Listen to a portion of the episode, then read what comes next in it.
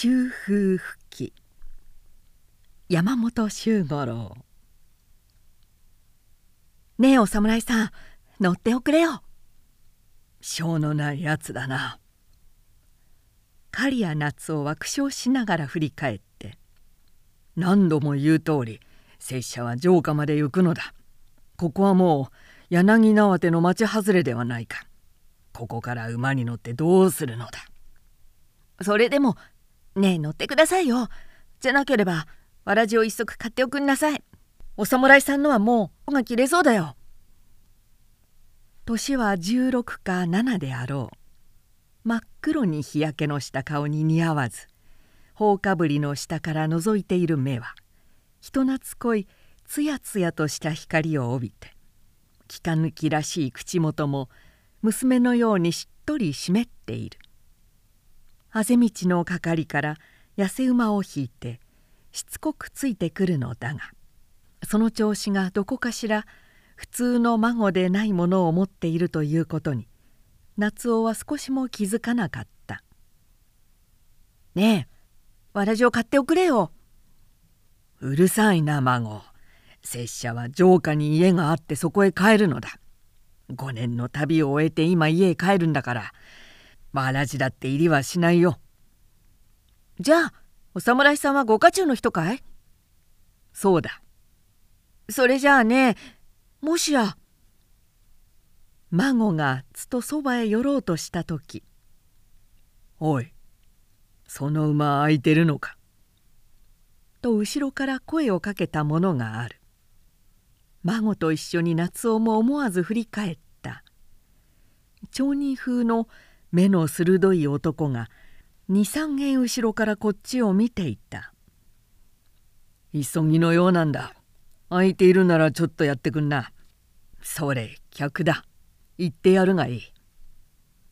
そう言って夏男は道を急いだ。信濃の国西条の城下町小山備前守四万石のお城が夕日に赤々と生えている。6年目。本当に5年ぶりで見る故郷だった。刈谷夏夫の父は与右衛門といって西条藩の槍奉行を務めて320石。夏夫はその次男で伊兵衛という兄がある。兄は実直一方の男で早くからおそばへ登り20歳の時には御書院番として役料50石をもらっていたが夏男は武芸好きですでに10歳の頃から藩の新武館へ入り19歳で筆頭の札を上げるほど細分に恵まれていた。新武館で認められた者は江戸へ使わされて柳生家の稽古を受けられるのだが夏男はそれを嫌っていた。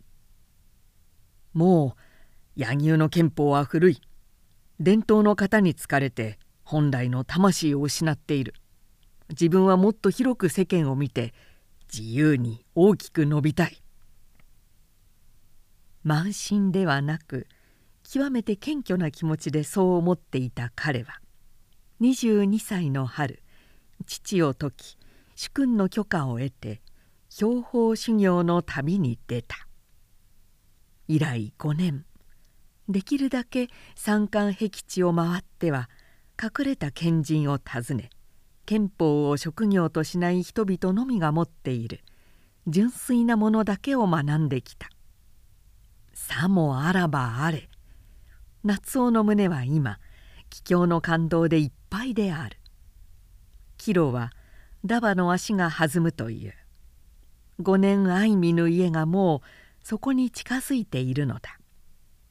父を思い兄を思い友の誰彼を思う心はそのまま足に現れて一日時には無理な山道を元気いっぱいに歩き通してきたのだった。お城の天使を染めている西日が落ちた。晩秋の慌ただしい黄昏が町外れのゴミゴミした柳の軒に這い始めて帰り惜しむわらべたちのけざわしい歌声が裏町の方から物悲しく響いてくる。あの角を曲がれば家が見える。樽屋町へかかって二三町先にある四つ辻の大松を見つけて彼がふと胸を熱くしながらそうつぶやいた時「狩屋氏ではないか」と後ろから声をかけられた。夏男は知人の誰かだろうと思って不用意に振り返る。その面上へ意外にもいきなりパッと抜き打ちをかけられた。意外と言ってこのくらい意外なことはないだろう。5年ぶりで帰る家を間近にしてこっちは気もそぞろに急いでいる時だ。それを後ろから呼び止められて。物も言わず抜き打ちをかけられたのだから。不意も不意全く絶体絶命の一投だった。しかも相手も焦っていたらしい。間合いがわずかに外れてはっと沿った夏男の面上を一寸遠く白羽が滑った。何をする？仰天しながらもさっと左へ飛びのいて「拙者は刈谷夏男人違いするな!」とわめきながら見回すわーっと逃げ散る往来の人々の中から十分に身ごしらえをした武士たちが十二三人道の上下を立ってじりじりと詰め寄るのが見えた「待てどうするんだ!」夏男は再び叫んだ「理由を話せ。次第によっては手向かいはせぬ。訳を聞こう。刈谷夏男と知ってのことか。問答無用。初めに抜き打ちをかけたのがわめいたおのおの打ち漏らすな。心得た。歯の柿はみるみる縮まってくる。不思議だ。夏男はまだ夢でも見ているような気持ちである何のための売手だろう。何事が起こったのだろう。もしや彼らは5年間の修行の腕を試みに来たのではなかろうか。え？気合と体と白羽が一つになって左手から一人が火のような内を入れてきた。夏男は右足を縮めて身をひねりざま。背負っていた袋を解き勃剣を抜き出しながら左へ左へと体を移した。わずかの間ではあるが取り巻く人数の殺気がのっぴきならぬものだということを知った。ただごとではない。夏男はようやく事の重大さを感じ始めた。何かあったのだ。留守中に何か事件があったのだ。そう気づいた。また一人後ろ右手から「えっと!」絶叫とともに突きを入れる刹那かと真正面から上段へ叩きつけてきたちょうど強殺の形になったしかしその瞬間の隙を取って夏男の体が躍動し「カッ!」という響きとともに一本の剣は空へ叩き上げられ正面から踏み出した一人は激しくのめっていって長家の障子ごと家の中へ転倒した。脈数にして2つ。夏男の両足は元の土を踏んで寸分も動かず勃剣は静眼微量の上にピタリと静止していた。手強いぞ油断するな。脇を詰めろ。待て早まるな。女性が来る。短い叫びだが夏男の耳には一語一語針のように突き刺さった。事情がわかるまでは一人も切りたくない。そう思ってはいるが必死を期しているらしい人数にもしこの上女性が来たらこのままでは済まなくなる。切り抜けるなら今のうちだ。覚悟を決めた時すさまじいひずめの音がして町外れの方から一頭の離れ馬が狂気のようにしっくしてきた。まさに天の助けである。危ない馬だ馬だ！呼び交わして羽衾の一方が割れる。好きだ。夏男は猛然と踏み出しながら「行くぞいい初めて絶叫すると同時に「ダー!」としっくしてきた離れ馬の後ろを飛鳥のように右側の長下の路地口へ飛び込んだ「逃げたやるな!」声は夕闇の中にちぎれ飛んだ三尺そこそこの路地である表の騒動をこわごわ覗いていた町人たちが悲鳴を上げつつ家の中へ逃げ込むのを目の隅にまざまざと見ながら夏男は一気に走り抜けた。裏の草原は空き地だった。本能的に右へ行こうとしたがその方には武家屋敷のあることに気づいてきびすを返す。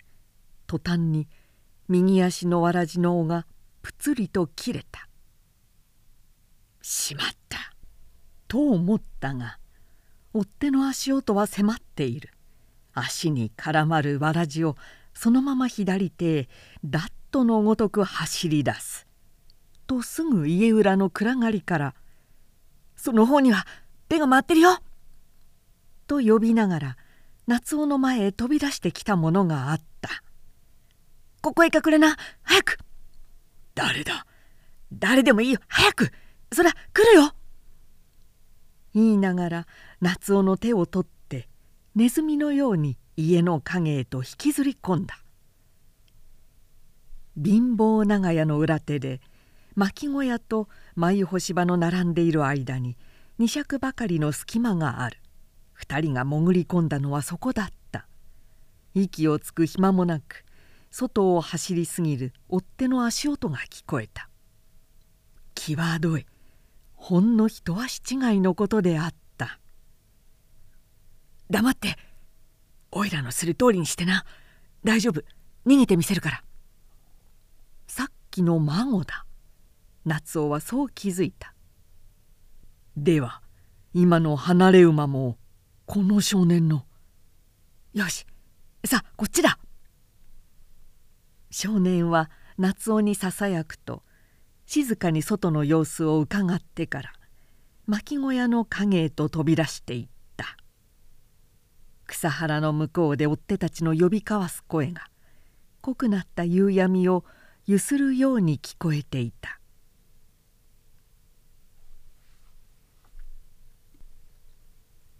風が出たのであろう。裏の竹やぶが寒々と外れの音を立て始めた。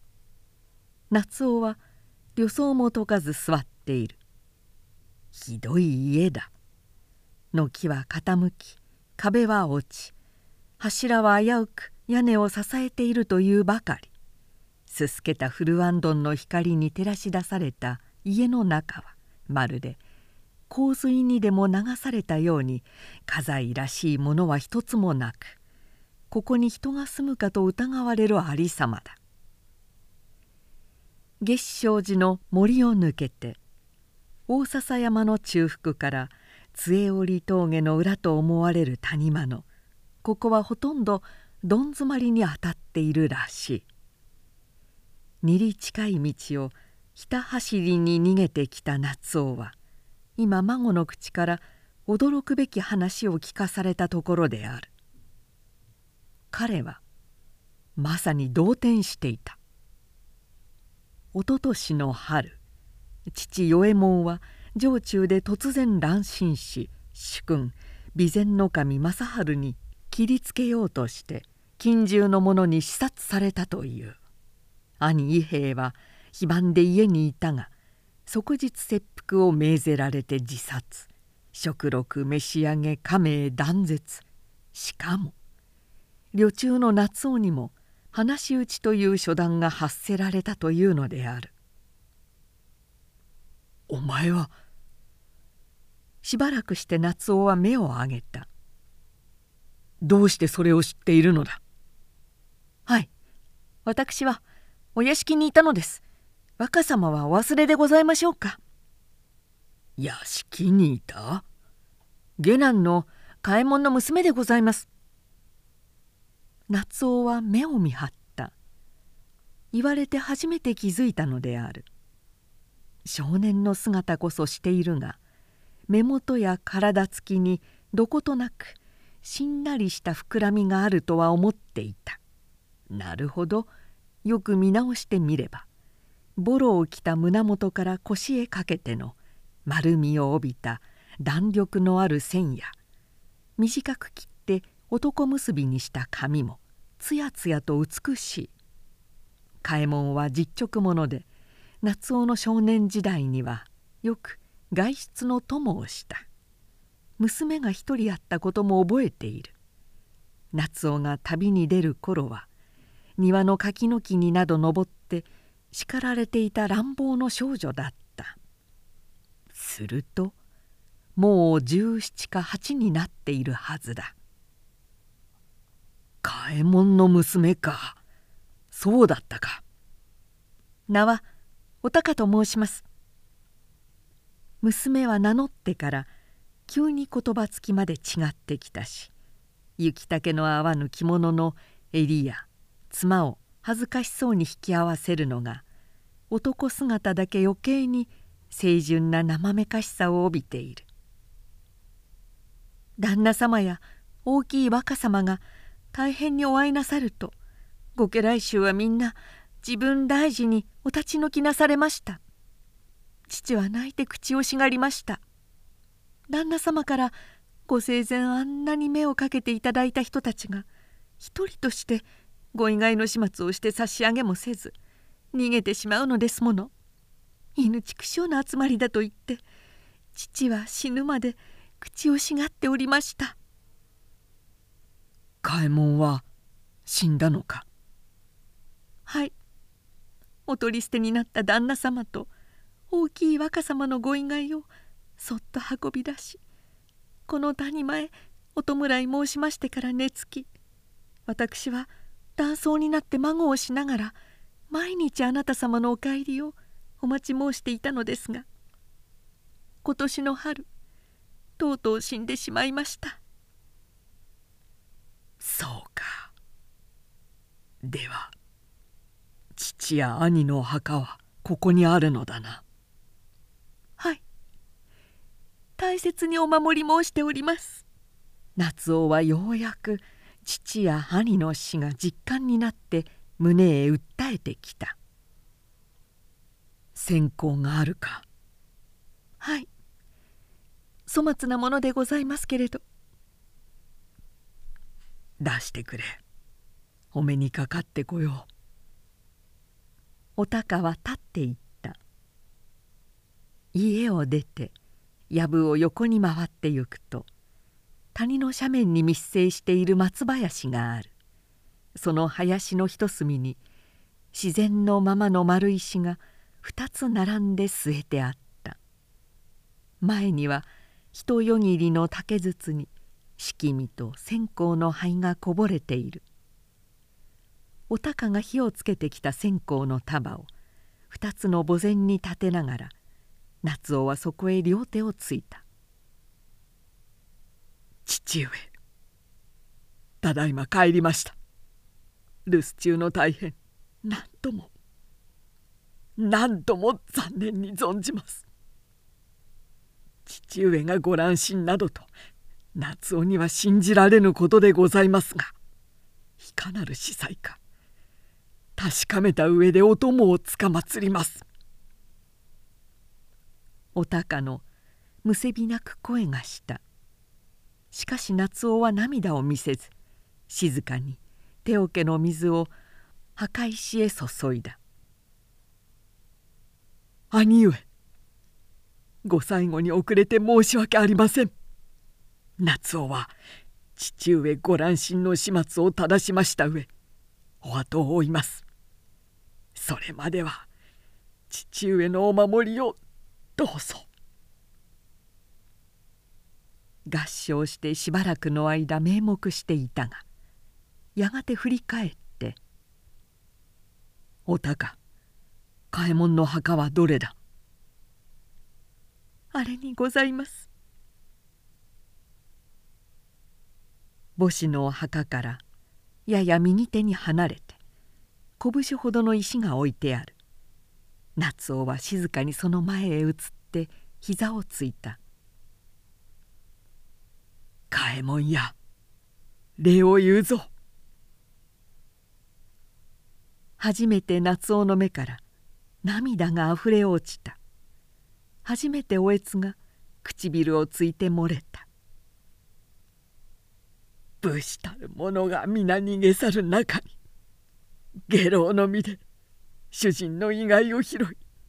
世を忍んでよく三年の間墓を守ってくれた。しかも娘の基地で自分までが基地を免れることができたのだ。礼を言う。かたじけなかった。だが馬を暴れ込ませた知恵はあっぱれだ。あの場合よくあれに考えついたな。私馬をおすすめ申しましたでしょ？あの時から若様ではないかと思っていましたの。それで隙があったらお呼びかけしようとしていましたら後ろから呼ばれてあの男はお仕置き型の手先でもう若様だということを察していたらしいのです。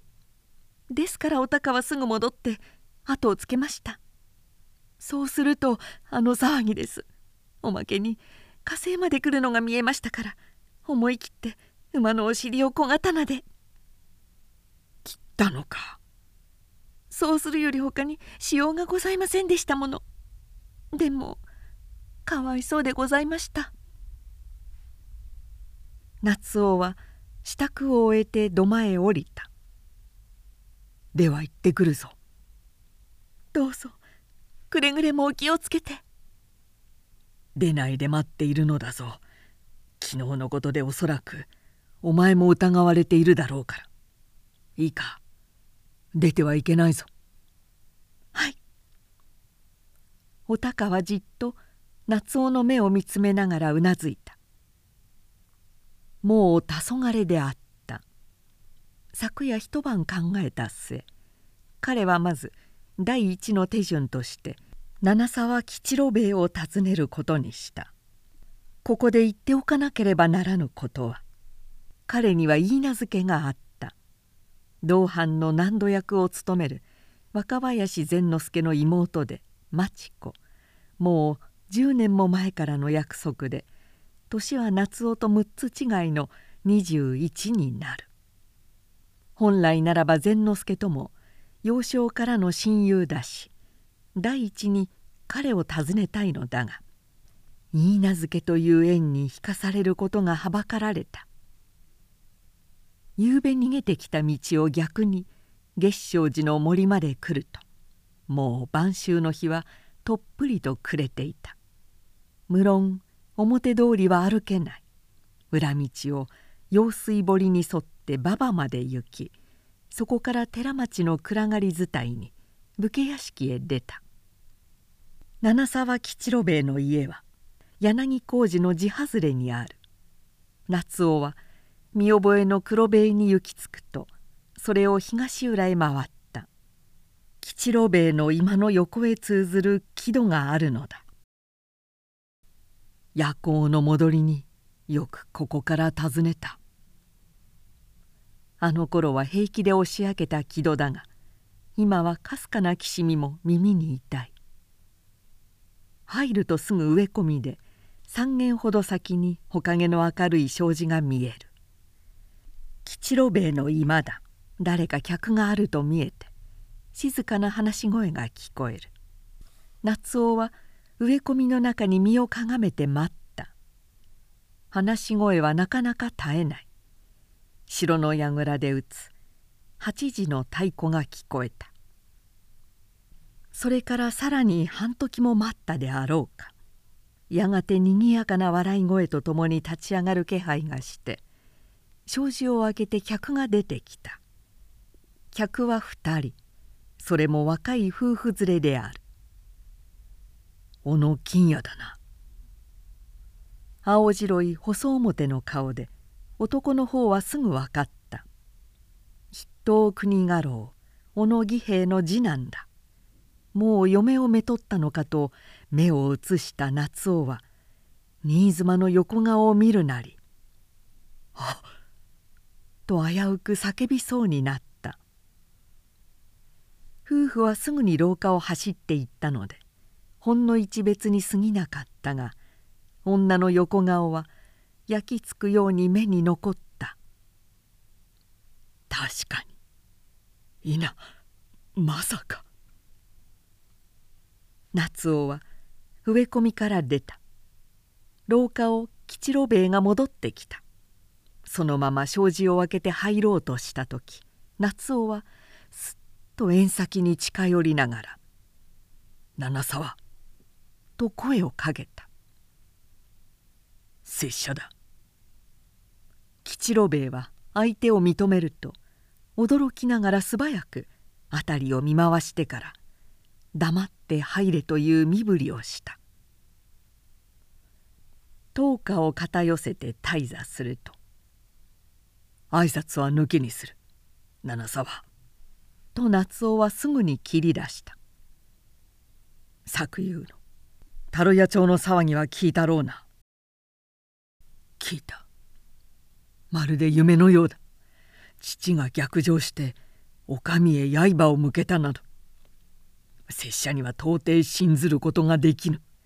もし事実なら話し打ちの手を待つまでもなく無論滑腹して父の後を追うつもりでいるが5年ぶりで帰っていきなり聞かされてもとてもそうかと信じられないのだ。無理はない。それは当然だ。詳しいことが知りたいのだ。父はあの通りの人間で理由もなく乱心するとかしかもお上へ刃を向けるなどということはありえない。拙者はありえないと信ずる。七沢何か司祭があるのではないか。何か。正直に言うが拙者には何とも返答ができない。吉郎兵衛は苦しげに目を伏せた。気候だけでなく与右衛門殿の気質を知ってる者は誰しも乱心などということは考えられないだろう。そのためにいろいろと噂も立った。しかし実費はどこまでも知る方がない。実費を知る方がないはずはない。夏男は膝をすすめた。父が逆上したという時御前にいて差し止めた金十番というのは誰だ？一人は井上銀之丞。しかしこれは駆けつけた時すでに与右衛門殿は絶命していたという。他に4人いたのだが誰々だかわからない。どうしてだ？なぜわからぬ？ご家老の申しつけで支柱にされたと聞いた。ご家老？小野国老か？そうだ。夏男はふと口をつぐんだ。果たして何かある？そう直感したのだ。筆頭家老小野義平は剣謀家で裁判もあると同時に戦王をもって聞こえ半生はほとんどその手に掌握されていた。近年はまるで秘密政治の監さえあったほどだ。武変一徹の父は政治向きについては全く語らない方だったがそれでもある時「どうにかしなくてはならぬ」と漏らしたことがあった。原因は案外そんなところにあるのではないか。夏男はそう思った。ただ乱心したというだけで何も司祭がわからない。差し止めた者の名も秘密になっているというのはそれらが公表されると国老に不利な事実が現れるからではないのか。七沢貴公に頼みがある。明日でもあさってでもいい。銀之丞拙者のもとまで連れ出してくれ。それでどうする？銀之丞は知ってるはずだ。いや事の始末を知らなくとも父を差し止めた金十番が誰だかということは知ってるはずだ。拙者はそれを知りたい。どうしても知らずにはおかぬ。今貴公はどこにいる？杖折峠の裏に谷があるだろう。大笹山の裾伝いに行ったところだ。あの岩の奥に藪に囲まれたあばら屋がある。そこにいる。やってみよう。吉郎兵衛はしばらく考えてこう言った「ただ昨夕の騒ぎで貴公が帰ったことを知っているだろうからあまり急いでは気づかれると思う。23日猶予を置いてもらいたいが迷惑をかけてすまぬが頼む。夏男は膝に手を揃えて抵当した。谷間の廃屋の位置などなお詳しく説明した後茶をと言われるのを辞退しながら立ち上がったが体験を腰に刺そうとしてふと「拙者の目違いかもしれぬがさっき金谷と一緒に来ていたのは若林の妹ではないか」「そうだ。そうだ」吉郎兵衛は目を外そうとした。やはりそうだったのか。まさかという気もしたが。そうか。しかし刈谷これは他にしようのない。いや分かってる。夏男はさすがに寂しさを隠しきれぬ調子で遮った。考えてみれば当然だ。拙者はこういう身の上になったのだから。もう約束を果たすことはできないし。許嫁を保護にしなければ若林兄弟も安全ではいられないだろう。だがなんだか拙者は待っていてくれそうな気がした。わかるよ刈谷善之助とは爆逆だったしあの人の気持ちも多少は知っていたと思った。それで少し意外だったのだ。ことに相手が小野小九郎のせがれとは。吉郎兵衛は答える言葉に窮した。愚痴だな。夏男は虚しく笑って。しかしここへ来たおかげで知ることができた。知らずにあったら善之助を困らせることになったろう。拙者もこれで身が軽くなったよ。そう言って静かに障子を開けた。隣屋敷からサビのある声で蜂の木を歌い出すのが聞こえた。夏男は庭に降りよろっとした形のまま棒を飲んだようにそこへ立ちすくんだ。六郎座殿が歌ってるな。ぎゅっと胸が締め付けられるようだった。勝頭の小暮六郎左衛門の謡曲は誰知らぬものがない。ことに蜂の木が得意で夏男も少年の頃から何十回となく耳に慣れていた。同じ成長である。昔の通りの静かなサビのある歌いぶりである。おそらく寝る前の一刻を今に短座して心ゆくまで一人楽しんでいるのであろう。その平和な成長が自分たち一家の悲運と鮮やかな対象をなして夏男の胸をついたのだった。吉郎兵衛は黙ってその姿を見ていた。寝苦しい人よだった。3日目の朝の光の中で目覚めた夏男はようやく悲運を受け止める力を盛り返していた。視察された父。切腹した兄。背き去った許嫁。しかも自分も追われている。一時にのしかかってきたこれらの悪運が3日目の今日になってようやく彼の中に強い反発力を呼び覚ましたのだ「午前の支度ができました」お高の声がした「よし起きよう」起き上がる夏男のそばへ。お高が恥ずかしそうに近寄ってきた「や夏男は思わず目を見張った。粗末ではあるが赤のつかぬ着物に変えている。朱の入った帯を締めている。髪もくし削って背束ねてある。すっかり娘らしい姿だ。しかし驚いたのはその顔だった。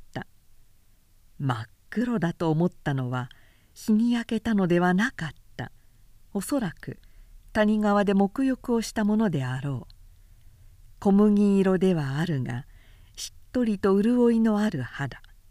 触れれば黒曜石の露となってこぼれそうな瞳にあくまでも赤いつぼみのような唇。それはまるで人の違ったような美しさである。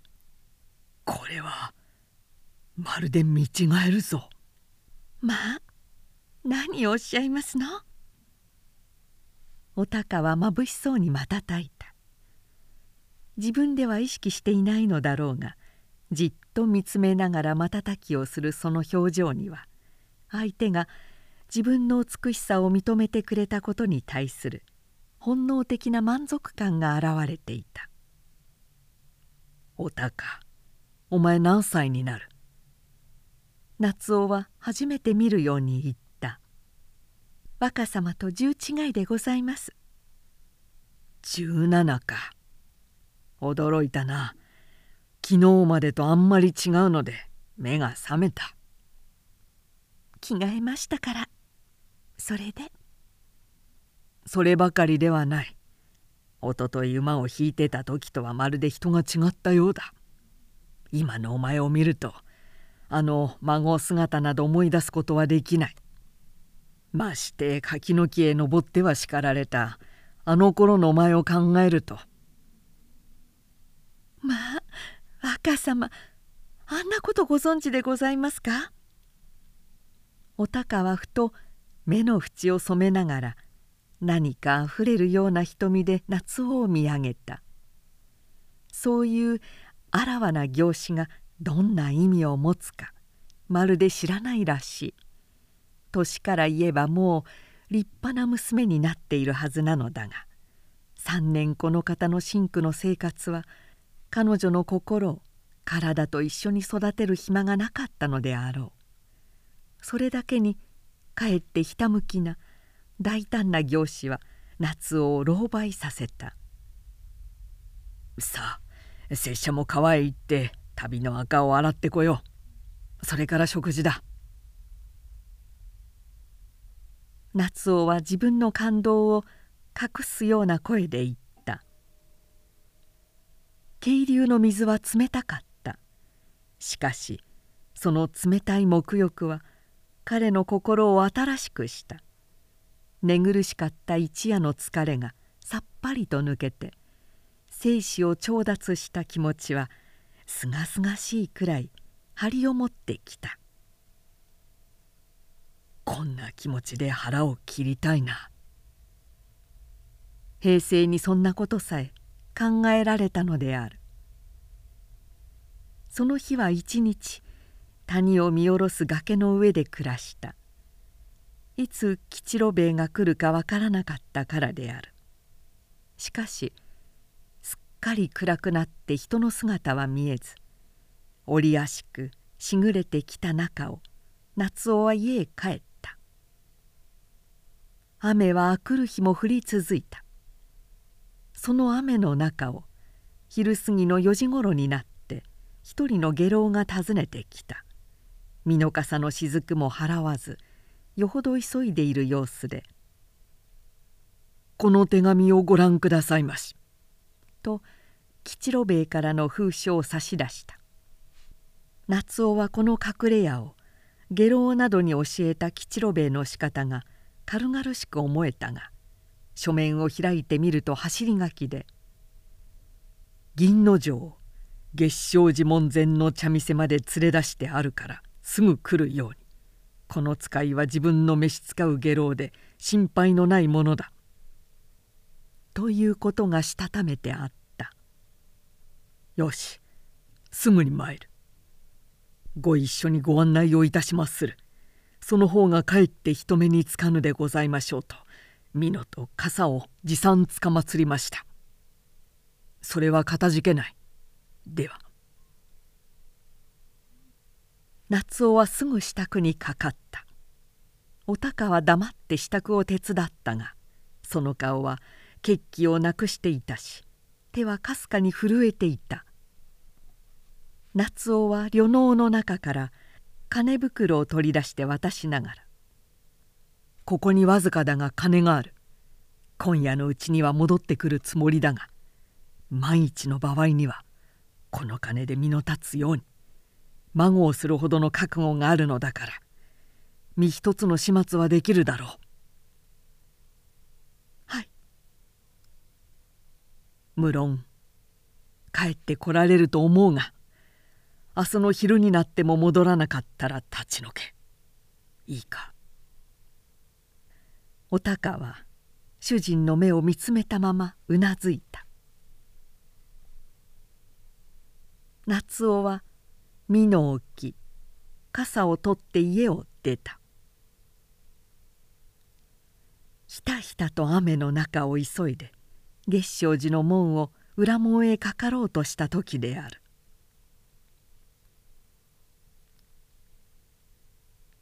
刈谷様お待ちください」と叫びながらやはり見逃さをつけた者が一人追いついてきた「誰だ?」その男をお話しなさいますな」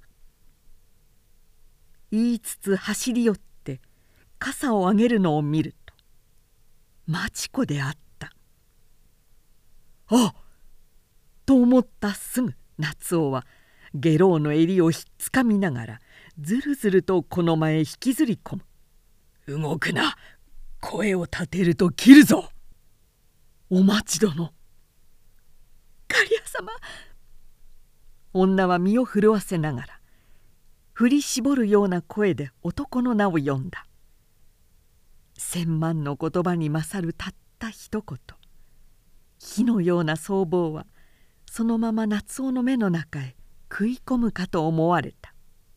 しかしそれは実にわずかな間のことだった。町子は傘を捨てた。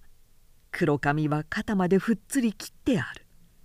夏男がそれを認めるのを待って「七沢様にお会いなされる前に私から申し上げることがございます」と震え声を懸命に耐えながら言った。この度のことは皆ご家老小野義兵の計らい事でございます。詳しい事実は分かりませぬがお父上様がご家老の支局をお知りなされ城中で問責なさいました上切腹をおすすめ遊ばしたのです。ご家老はのっぴきならず返答にも窮した様子をそばに見ていたご家老好きの者が後ろからいきなり誰です。それは何者です。二の太刀は井上銀之丞様。初立ちは第一は誰です。七沢吉郎兵衛様でございます。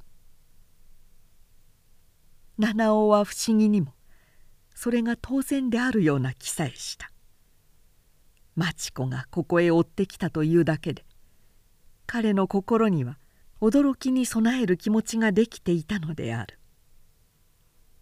それは確かなことでしょうね。それは確かなことでしょうね。はい。そのために。町子は罰を受ける者のごとく雨の中で額を垂れた。そのために町は金屋のもとへ嫁いだのでございます。そうするより他にはお父上様ご最後の司祭を知る方はございませんでした。ではではあなたは町は夏夫様の妻でございました。金屋のもとへは死んでまいったのでございます。そう言うとともに美濃の下で彼女の手が激しく動きぐいと体が前かがみになった「あ何を!」夏男は仰天して飛びついた。その隙に下郎がパッと跳ね起きた。夏男は抜き打ちにそのせい一刀二つに裂けた美濃とともに下郎の体はダッとしぶきを上げながら転倒する。夏男はそれより早く町子の体を抱き留めた。しかし彼女の両手は塚本まで差し通した会見を固く胸の上で握って離さなかった「早まった。お待ち殿どうしてこんな」え。えええ。町はもう金屋のもとへ嫁ぐ時死んでいたのでございます。ただ今日までこの司祭をあなた様にお伝え申したいためただそのために屍を保っていたのです。夏夫様お父上の敵は申し上げたお二人。今地内に家中の者13名と待ち伏せているはずです。どうぞ。お抜かりなく。暖かい血が夏男の手を伝って流れた「町子かたじけないぞ」夏男は耳へ口を寄せていった。危なく罠にかかるところ。そなたのおかげで助かった。父上と兄の敵はそなたのためにも敵だ。必ず撃って取るぞ。ごごぶんめでたく。会見を離した手を夏男の胸へ差し伸ばそうとしたまま町子は絶足した。夏男はしばらくそのまま屍をかき抱いていた。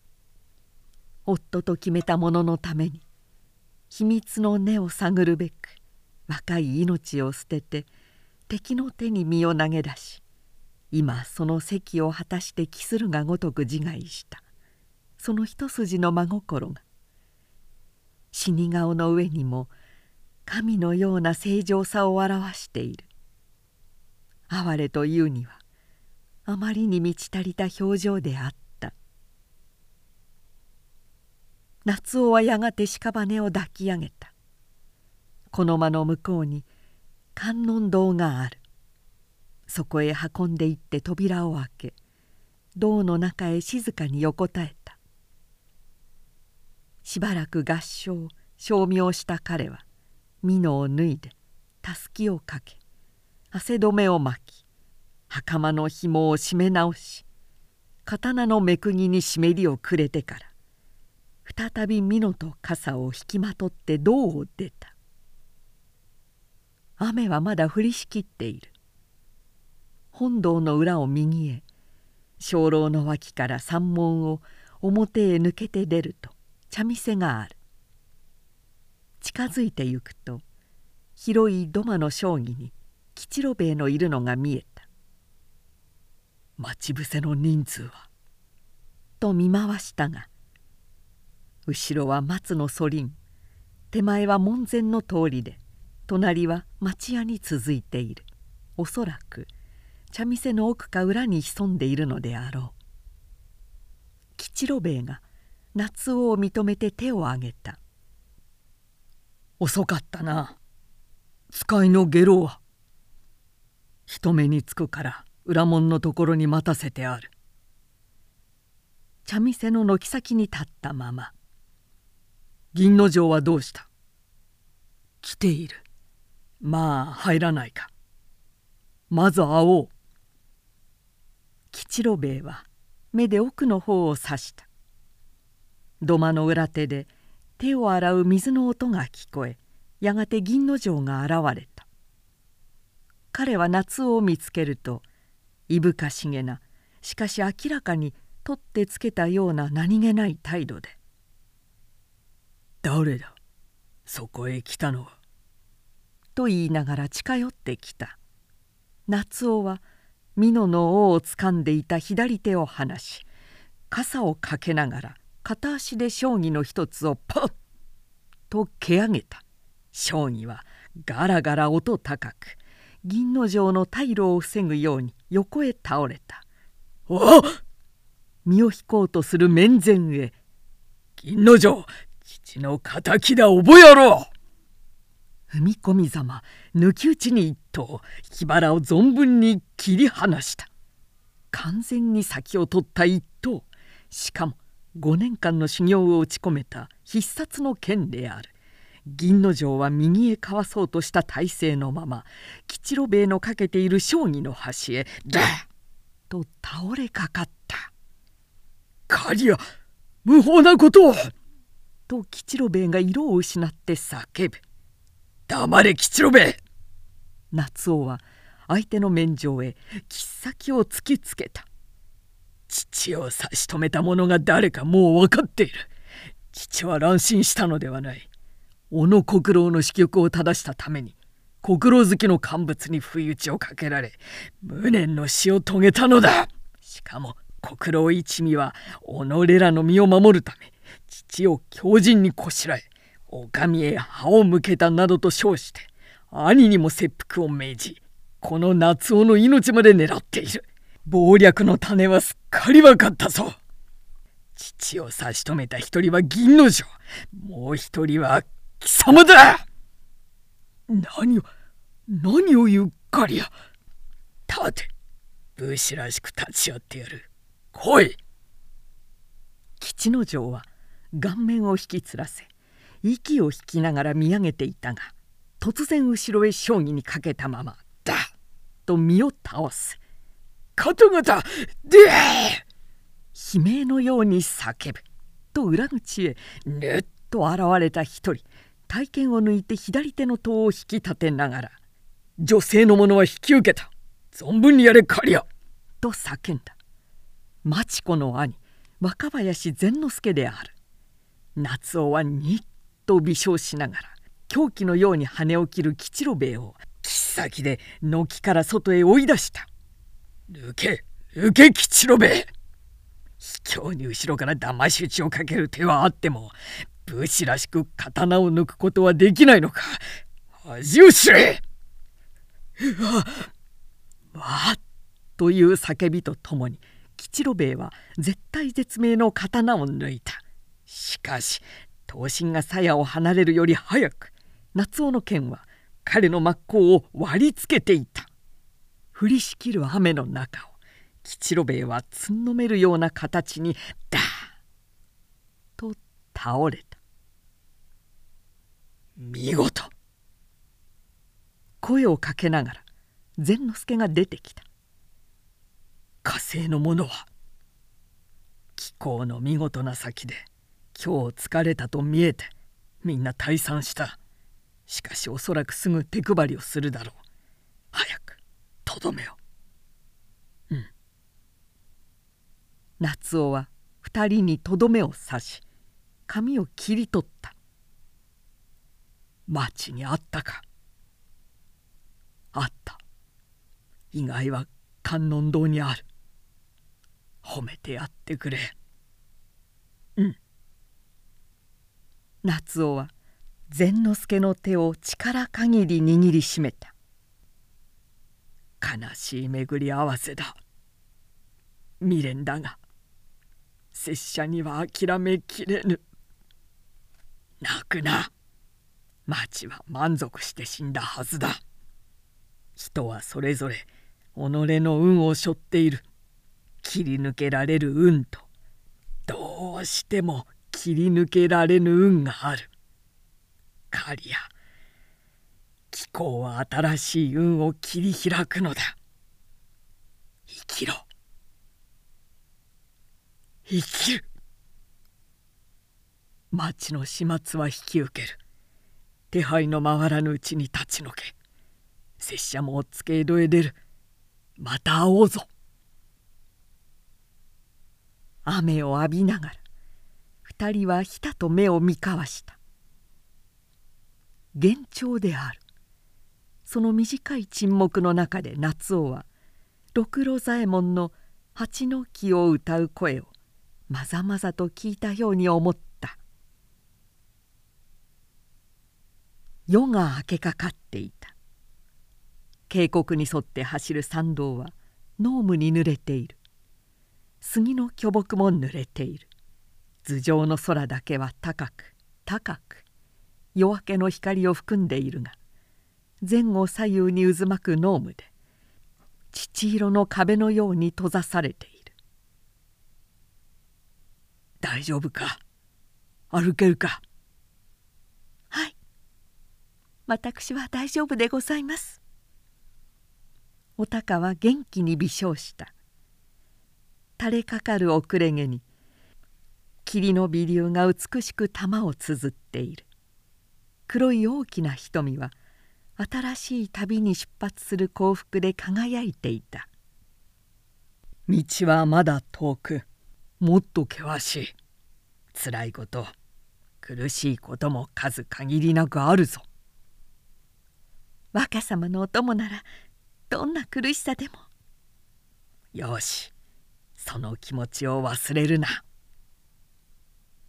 夏男はうなずいて頭を巡らした